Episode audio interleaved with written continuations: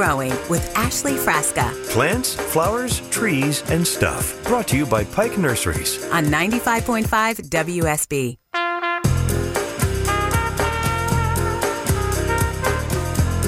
A good Saturday morning to you, listening to Green and Growing on 95.5 WSB. Thank you so much for joining us this morning. I am your host, Ashley Frasca. Of course, it's coming up on 6.08, so we're getting the morning started, folks. It's still a little chilly, 59 degrees outside, but we're going to have a nice warm up later today.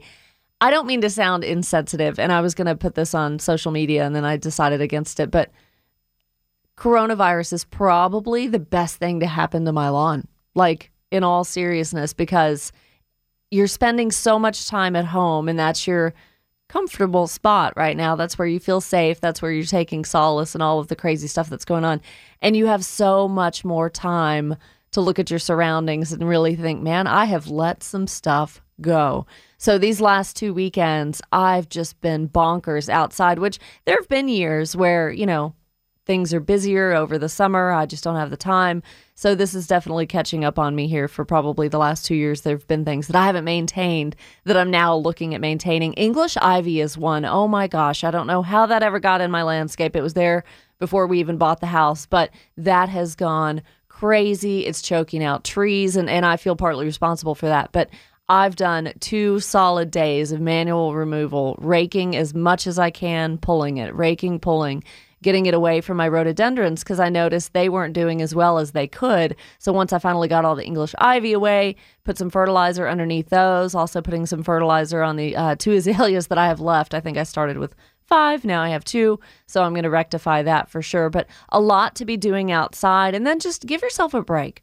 Go sit on the back deck, sit on the balcony, sit in a camping chair in your driveway or your cul de sac and just observe the outdoors. I mean, the pollen's starting to subside a little but watching birds, you know, listening to the sounds of just being outside. I like hearing my neighbors' mowers and blowers and things going and putting the hummingbird feeders out. Also, if you follow along on my Facebook page, Green and Growing WSB, that's something that I just wrote a post about a few days ago. April 1st seems to me to be a good time to remember to do that, but some folks were already seeing hummingbirds uh, a week or two before that. So now may be the time you want to do that.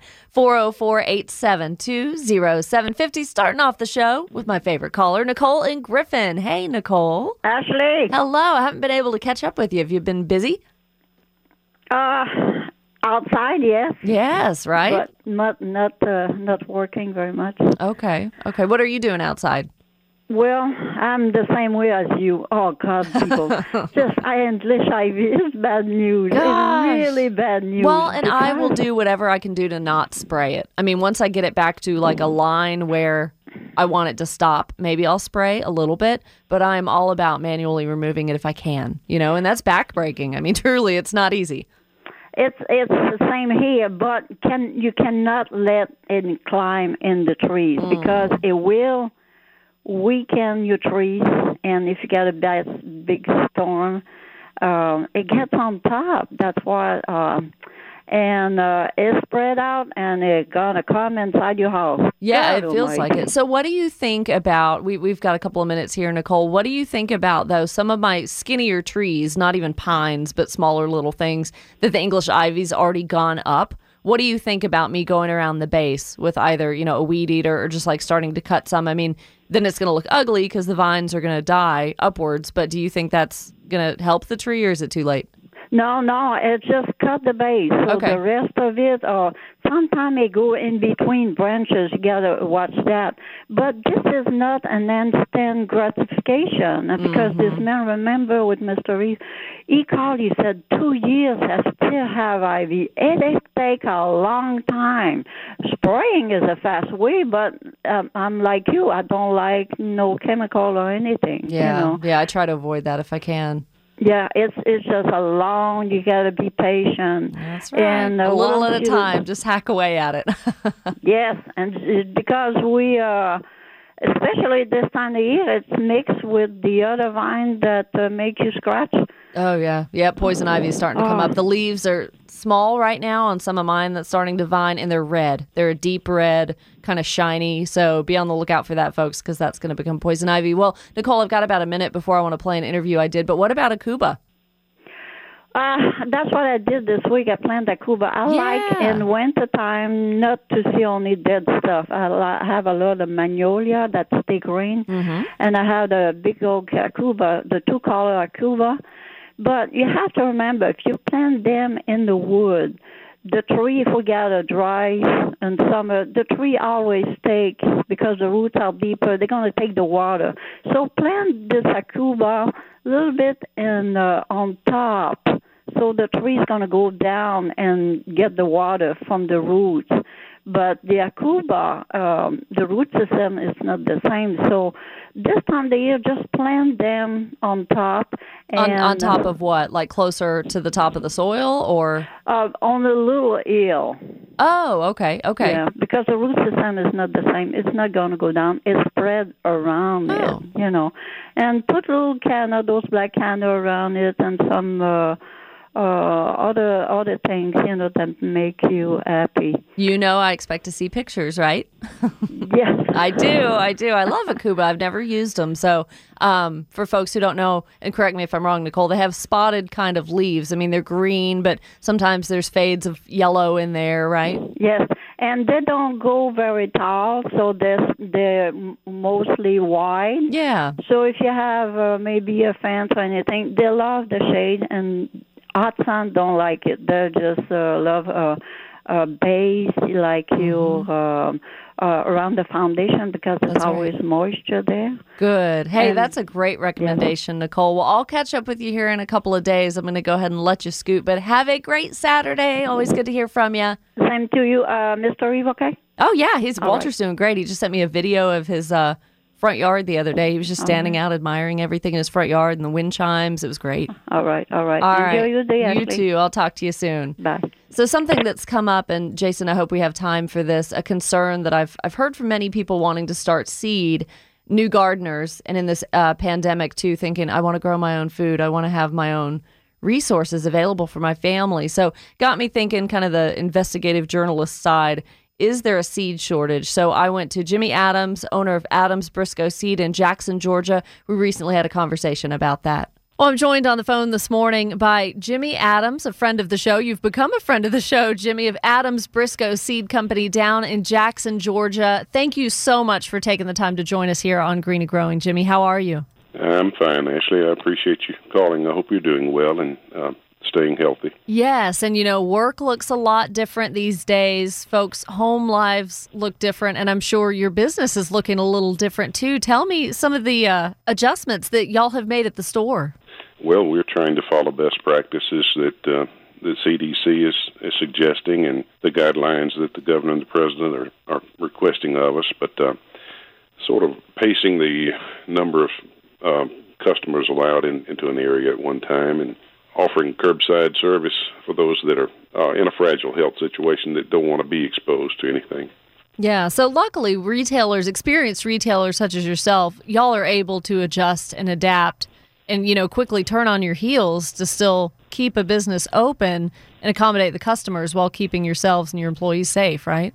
Correct. We, we're a small company. We we can operate on multi levels. I can still answer the phone even with the governor's um, requested isolation. Um, I can take emails and, and answer the phone, and, and, and again, I can offer a curbside service to someone that has a, a need of a product that, as an agricultural industry, I, I think we're considered uh, essential, but we're still trying to follow best practices. Right. No, and, and that is great. That is great news for your business. And, you know, we've been in touch with the uh, Urban Ag Council in Georgia as well. And so many agricultural businesses, landscaping businesses are considered essential at this time. So that's that's great news for you. It's probably the first time in history that a seed store's had to close on Good Friday. Oh, wow. That's like asking Macy's to shut down on Christmas Eve. Right. Unbelievable. Unbelievable. So I wanted to get your thoughts. Uh, a couple of weeks ago, a friend of mine shared a Washington Post article with me, and just the headline alone an onslaught of orders engulfs seed companies amid coronavirus fears. So you were my expert, my go to to see in Georgia, here locally, or even in the Southeast, if we are really seeing a seed shortage at this time. What are your thoughts on that? Well, it's actually a, a complex question. Uh, it's a yes and no. Uh, there is a higher demand since people are isolated and, and staying home and sheltering in place, they naturally they need something to do and they want to work in the yard, so they're wanting to plant a garden, for, some for the first time. Uh, so the retailers and, and wholesalers stock their shelves based on normal consumption, and um, with a higher demand, those shelves get empty, just like the grocery stores are experiencing now to some extent. As far as being an actual seed shortage, uh, there are some crops, primarily commodity crops, that are that are in short supply this year due to weather, you know, weather conditions in parts of the country where the production is. Okay. And that's um, actually putting a, a little bit of a crimp. The, the, there's product available now, but it may dry up before the end of the planting season. But as far as uh, consumer vegetable seeds, we've not experienced a, an inability to get what we need. It's uh, sometimes there's a time situation, logistics, getting those seeds from us from a supplier. Uh, when our when our, when our shelf gets empty here, maybe a day or two, replacing what we've sold. Mm-hmm. Speak to you know people that may not understand the retail circuit, how you go about year to year knowing the quantity of seed or any other product that you order. You know, what is the process in ensuring that you have the right things in stock? Is it based on last year's sales? Right. You you typically go by historical data. Um, you know, if if you've sold X number of pounds of a product in one year, you anticipate the same movement. Any number of things can increase that. For instance, simply your competitor being out of it will um, increase your demand on, on what you have in stock. So you'd make the best buying decision you can, but uh, you only use what information you have. And talk about the side of your business that sells plants. I know we focused on seed, but what about the plants that you're able to offer? Well, plants have been in short supply. There's because of the increased demand by home gardeners, uh, the plant farms. I'll, I'll use uh, a large one that supplies, you know, the, the big box stores, uh, Bonnie Plant Farm. Mm-hmm out of Alabama. They, they've got grow stations all over the country. But talking with the uh, sales rep, he indicated that their their sales are up 200 percent over a year ago. So demand is high for plants as well as seed. Now, do you have any advice, Jimmy? You've been in this business a long time. You understand Georgia agriculture. Any advice to anybody, whether it is a farmer or just a home consumer, home gardener, that may be panicking right now? I would say that, that there should be no reason for panic. Um, I had a customer early in the season come in. He, he wasn't concerned about what seeds he bought. He just wanted to stock up on seeds in case he was not able to get them later. Mm-hmm. I think that's an overreaction, which is not necessary. The reaction he had, it, it's just like uh, uh, the public buying toilet paper or, or any other uh, commodity just um, out of fear. I think fear is our worst enemy at the time, at this present time. Fear of the unknown, right? Wouldn't you say? Correct. Jimmy, I'm really glad you mentioned that you are still going to be available to customers. And if you would like to share maybe the phone number and the email address where people could reach you and still allow them to shop, but while keeping everyone safe too. Well, we can be reached uh, at the business number 770 775 7826 or you can email us at simply adamsbriscoeseed at gmail.com, and that's Briscoe with an E. All right, Jimmy Adams, owner of Adams Briscoe Seed Company in Jackson, Georgia. Again, this is your second time on Green and Growing, Jimmy, and I so appreciate your knowledge and your expertise on this and kind of quelling folks' fears, if you will, and glad you are still open for business, sir. Well, Ashley, I appreciate you calling, and it's always good to talk with you. All right, we'll be catching up soon. Stay busy this season, okay? Thank you very much. Thank you. Have a good day. Self isolation never sounded so good. Listen to Atlanta's news and talk while you're at home on the WSB radio app or tell your smart speaker, play 95.5 WSB. Welcome back to Green and Growing on 95.5 WSB. My conversation with Jimmy went a little long there, so we're coming back late, but I still want to give you a weather update brought to you by Finley Roofing, the roof roof guys. Today, 0% chance for showers. We like that. A little bit of a warm up, a high of around 77, lows only in the mid 50s, which I think we've probably already hit. A mix of sun and clouds. And tomorrow, creeping up to just a 20% chance for isolated showers, mostly to partly cloudy, high around 78 again, and lows in the mid 50s. We may not see showers again until Tuesday, scattered showers there. So stay tuned to 95.5 WSB. Meteorologist Brad Nitz from Channel 2 Action News and Kirk Mellish going to keep you up to date all throughout the weekend. 404 872 0750. Do want to take a lot of your gardening calls, and I really hope that some of you are listening to a garden show for the first time. These are really uncertain times, and we're all kind of doing things that we're not used to, or certainly getting adjusted to new things. So I want to be here to help, and I want to be here to learn alongside with you and try to boost your confidence and really help you discover all that there is to learn and do outside. I'm I'm a beginning gardener at a lot of things. Many of us are. So we're all here to learn from each other and to help one another. And hopefully you can find my Facebook page, Green and Growing WSB is a good resource as well. Well, coming up, we'll talk to Charlie down in Florida, calling with a question there, and Walter Reeves. Have a conversation with him about holiday plants. So stay tuned to Green and Growing. I'm Ashley Frasca here on 95.5 WSB.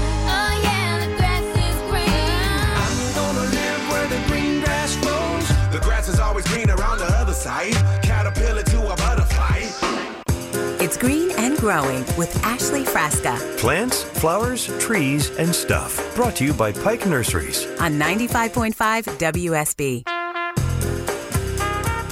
The grass is green. It is starting to green up. If you have turf type grasses, you are finally starting to see the Bermuda, some of the centipedes brown up. So that is great news. My fescue is lush. I think I finally have had a 12 month cycle where I have stayed on top of the fescue. I have seeded when I was supposed to. We did a pre emergent. We've done weed and feed. We've we've done everything. So that's lush too. I hope you're enjoying your landscape. You're spending a lot more time looking at it, I'm sure, these days. 404 872 0750. We are here to help. And in the next half hour, we'll take your calls. We'll visit with Georgia gardener Walter Reeves. And of course, I'll give you your garden to do list. And we've created that, usually do it just once or twice an hour keeping things simple for you. I don't want you to get overwhelmed or just think there's so much yard work to do. I, I don't even know where to begin. So we try to do garden basics three, maybe four. This weekend, I have four things that you could do. Any combination of the four, just something simple to keep you focused in the landscape and bit by bit, these timely things, you just hack away at all of the things you've got to do. So on hold and now joining us from Florida, it's Charlie. Good morning, Charlie. How are you? I'm good. How are you doing? Good. Hanging in. What's new down there? Oh, uh, got the uh, green beans coming up. Oh, got good. tomatoes coming up. Got squash coming up. Planted the okra.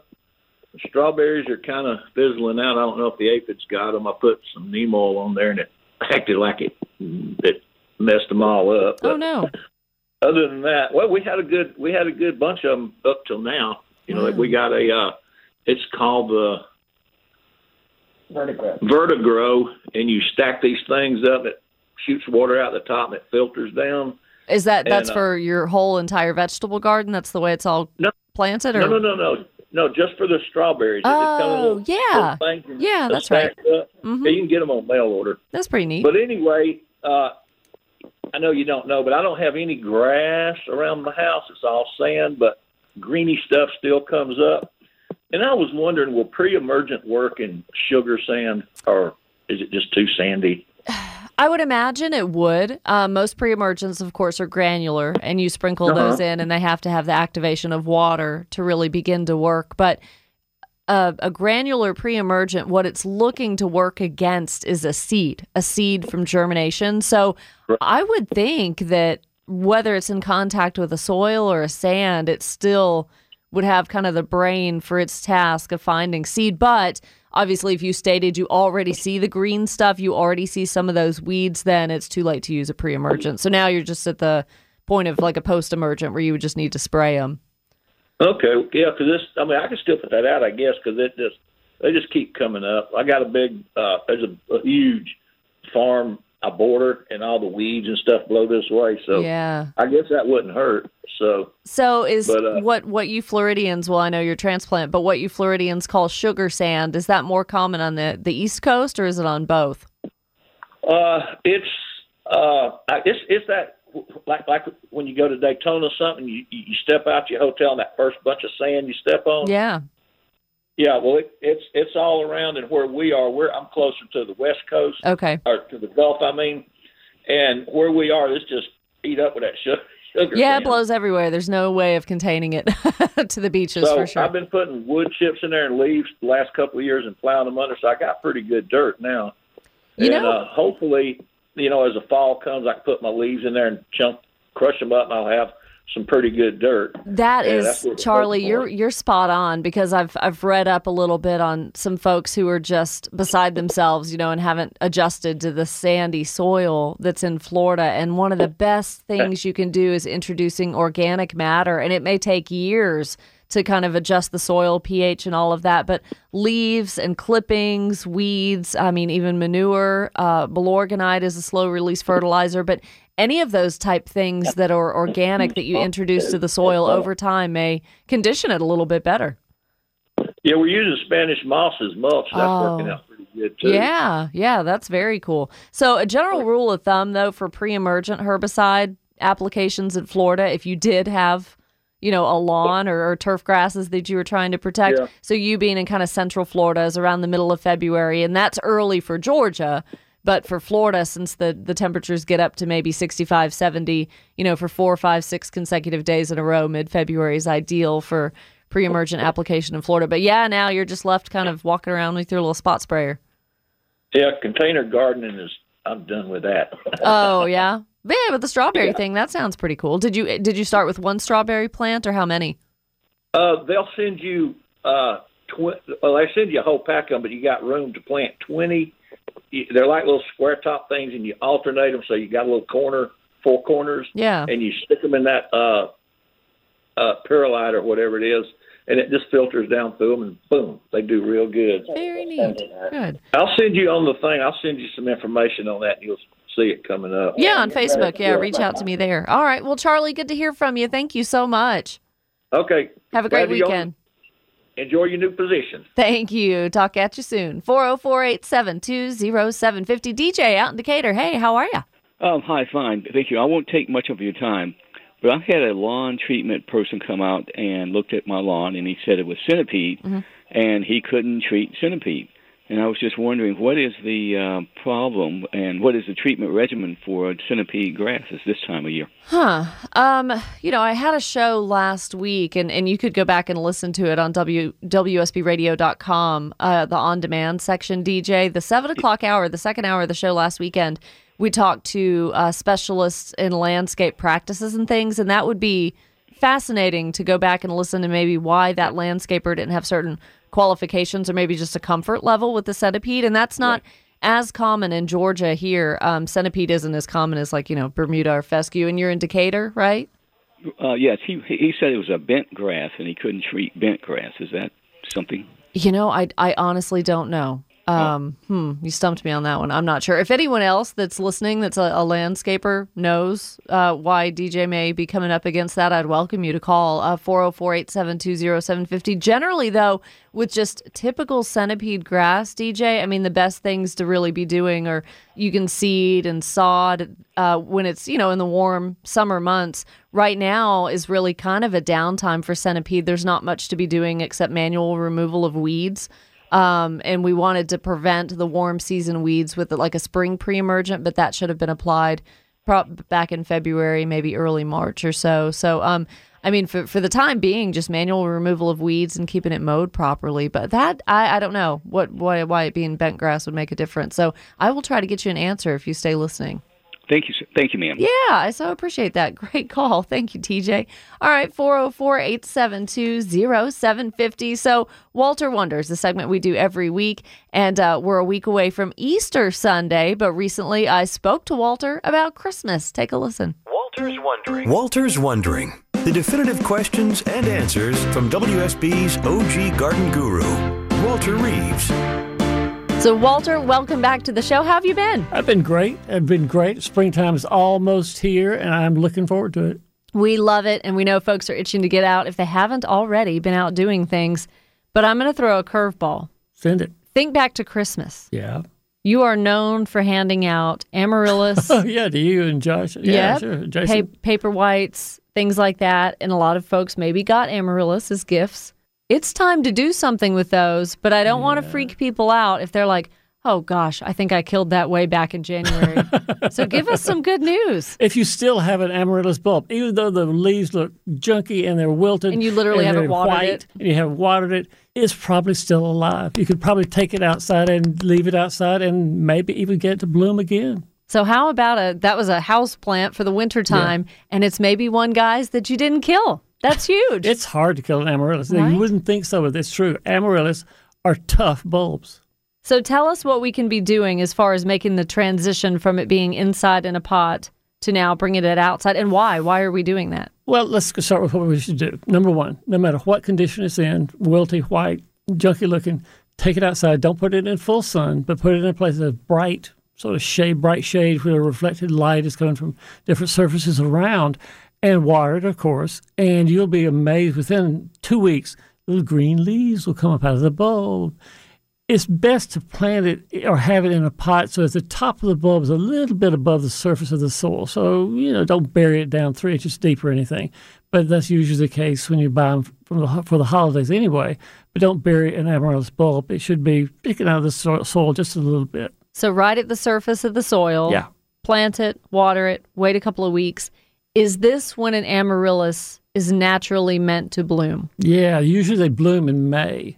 And so, even though it probably does not have any resources to bloom this year, if you take that pot, you could either put the pot, pot and bulb and soil and everything in the ground, and just leave it in a place that it will grow during the summertime, and those little green leaves will continue to be bigger, and they'll absorb sunshine. The sunshine will make the little processes that make it form a flower. And then you could either bring it inside in September, let it sort of rest for a while, then water it in November, and it'll start making and maybe bloom in December, just like it did for you this year. Or you can simply bring it inside, put it in a dry, cool place, and wait until next spring, and it'll bloom in May when you put it back outside. So ultimately, that is one of those plants, I'll say, but a bulb that really all you're doing is six months of the year, maybe five months of the year, you're keeping it inside, protecting it mm-hmm. from the cold. Yep. And then you're putting it outside the other seven months of the year, and it's doing what it was naturally meant to yeah, do. yeah, you were manipulating it, or forcing it, as I say. So we're forcing it to do things that we wanted to do, but naturally it would bloom in May. So give us some other holiday plants that here we are in April, and we're thinking, what could we be doing with those right now? That poor bedraggled poinsettia. oh, Lord, some of the Good ugliest luck if you've kept that alive. Uh, uh, uh. If you've kept it alive, though, another plant that's tough as nails. If you have kept a poinsettia alive and has three leaves on it, Yeah. take it outside, same same conditions, someplace that's not in direct sunshine, but in bright reflected sunshine, and keep it there for three weeks or so until the end of April. Gosh, actually, then you can move it out into full sunshine, keep it watered during the summertime, fertilize it a couple of times, and that poinsettia will double or triple in size. And then in October of next year, you can start the process of giving it dark at night and uh, light during the day, and it will make flowers, and the flowers will make the little bracts that make the red or white or pink coloring around it. And you could have a poinsettia for the holidays for next year. I've got to direct folks to your website for that one, walterreeves.com, and then search poinsettia because Yeah. really the foolproof step by step directions are there because it, it is very particular about Yeah. how much darkness, how much light. So you got to follow that. But This then is- you can do it. Again, we're just manipulating what the plant normally would do. It would normally flower and have bracts in May, June, sometime like that. We're manipulating it in the holidays to make it do that during the Christmas holiday. Yeah. All right, with Easter being next weekend, Walter, I think of tulips, I think of bunnies, springtime. Mm. Yeah, yeah, yeah. Easter I've- lilies, sure. Yep. I have been seeing tulips though potted in grocery stores in nurseries since really Valentine's Day or a Yeah, little later. So what's what's the timing with not the ones that you planted in your yard, but like the houseplant ornamental tulips? What's the deal with those right now? If they have bloomed, they're out of here. There's no sense in the world in keeping a tulip that's bloomed in the house. It's been pretty. I'm sure Yeah. it's pretty in the little pots in the house for Easter. I mean, for uh, Valentine's and things like that. Put it on the compost pile. Put it out of its misery. Put it where a squirrel could eat it. Do something with that poor tulip to, to benefit the world.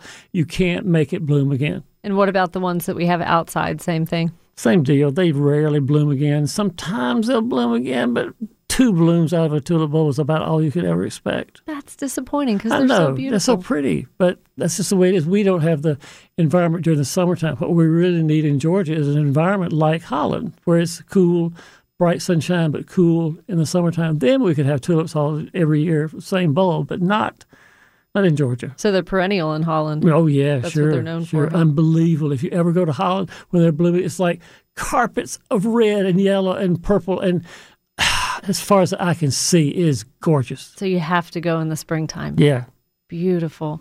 April. Yeah. I got one more for you. Okay. Paper whites. Mm, Mm, same thing as the tulips. I don't think we can get the paper whites to rebloom again. I know some people have, and they have the just the perfect conditions around the house. They plant them, and they come up and smell good every year. But man, I've tried it three, four, five times. Really? Nah, no. To a squirrel, let some other creature have it. But it's not worth your time to get a paper white to bloom again. I don't think. So you've encouraged a lot of gardeners right now to bring out all those old holiday plants Yeah, and maybe have some success with them. It's not too late. It's not too late. You can do it with some plants. They're tough, tough, tough, and you can do it. Thank you, Walter. We'll be talking to you next week. See you then. You may have to work from home, but who says you can't have your friends over? Listen to Eric Von Haessler, Erick Erickson, and Mark Arum live on your smart speaker. Tell your device, play 95.5 WSB. Stay home.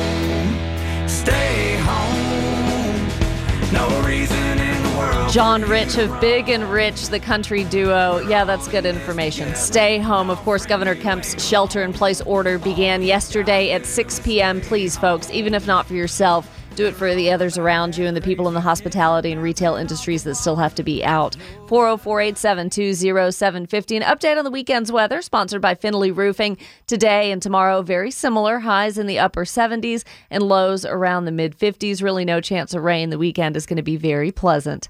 Green, green and growing. Ashley Frasca's top three things to do this weekend. I got four for you today. I have an extra one because the weather's been so nice and I've been out of my own landscape realizing what needs to be done and what I could be doing. So, first, plant warm season annuals like marigolds, zinnias, cosmos, pentas. Those are pretty little flowers. angelonias and coleus. Coleus kind of uh, contrasts nicely with hosta. You know, hostas are usually green, different varieties of green, and coleus can have all different colors, purples and greens and pinks and things like that. And you can still order from a lot of nurseries, including Pike Nursery, just doing it a little bit different these days, calling in your plant order or uh, doing it online and then curbside picking it up. Remove spent flowers from spring bulbs like daffodils and narcissus, but leave the foliage intact. That's, you know, now's not a time to pull those up or cut them back or anything, but you got some daffodils that are dead. They're looking pretty weak. Just go in there and prune the bottom of the stem. Aphids are congregating on tender new growth. Be on the lookout for that. Most general purpose insecticides can control them or just blast them away with a hard stream of water. And number four, cool season grasses like tall fescue and bent grass. Now's the time to be fertilizing those. Grow as many roots as possible to precondition the grass for the upcoming summer summer heat and the stress and the temperatures with the heat. So uh, we had a call DJ in Decatur a little while ago asking about bent grass and centipede, and I, I really didn't have a good answer for him. So Travis and Acworth, thanks for uh, answering the call and, and letting us know. So what what was the deal with um, a landscaper not being able to do that? Uh, so basically, uh, centipede and St. Augustine require uh, organic treatments, Okay. and most companies aren't going to be able to treat it because the loadout that they take is for Bermuda, zoysia, fescue, Yeah. uh, so that they're not able to carry the amount of uh, fertilizer and whatnot required for centipede and St. Augustine because it's not as common of a grass. Now, and, and Uh, I may sound ignorant, ignorant in asking you this, Travis, but what's the difference between centipede and bent grass, or is it a type of bent grass? It's a type of bent grass. Okay. Um, centipede has shallow roots that travel along the surface a lot, Uh-huh. um, and where Bermuda or zoysia will have a deeper root system. Right. When they're applying the chemicals, those chemicals absorb into the soil and get into the roots.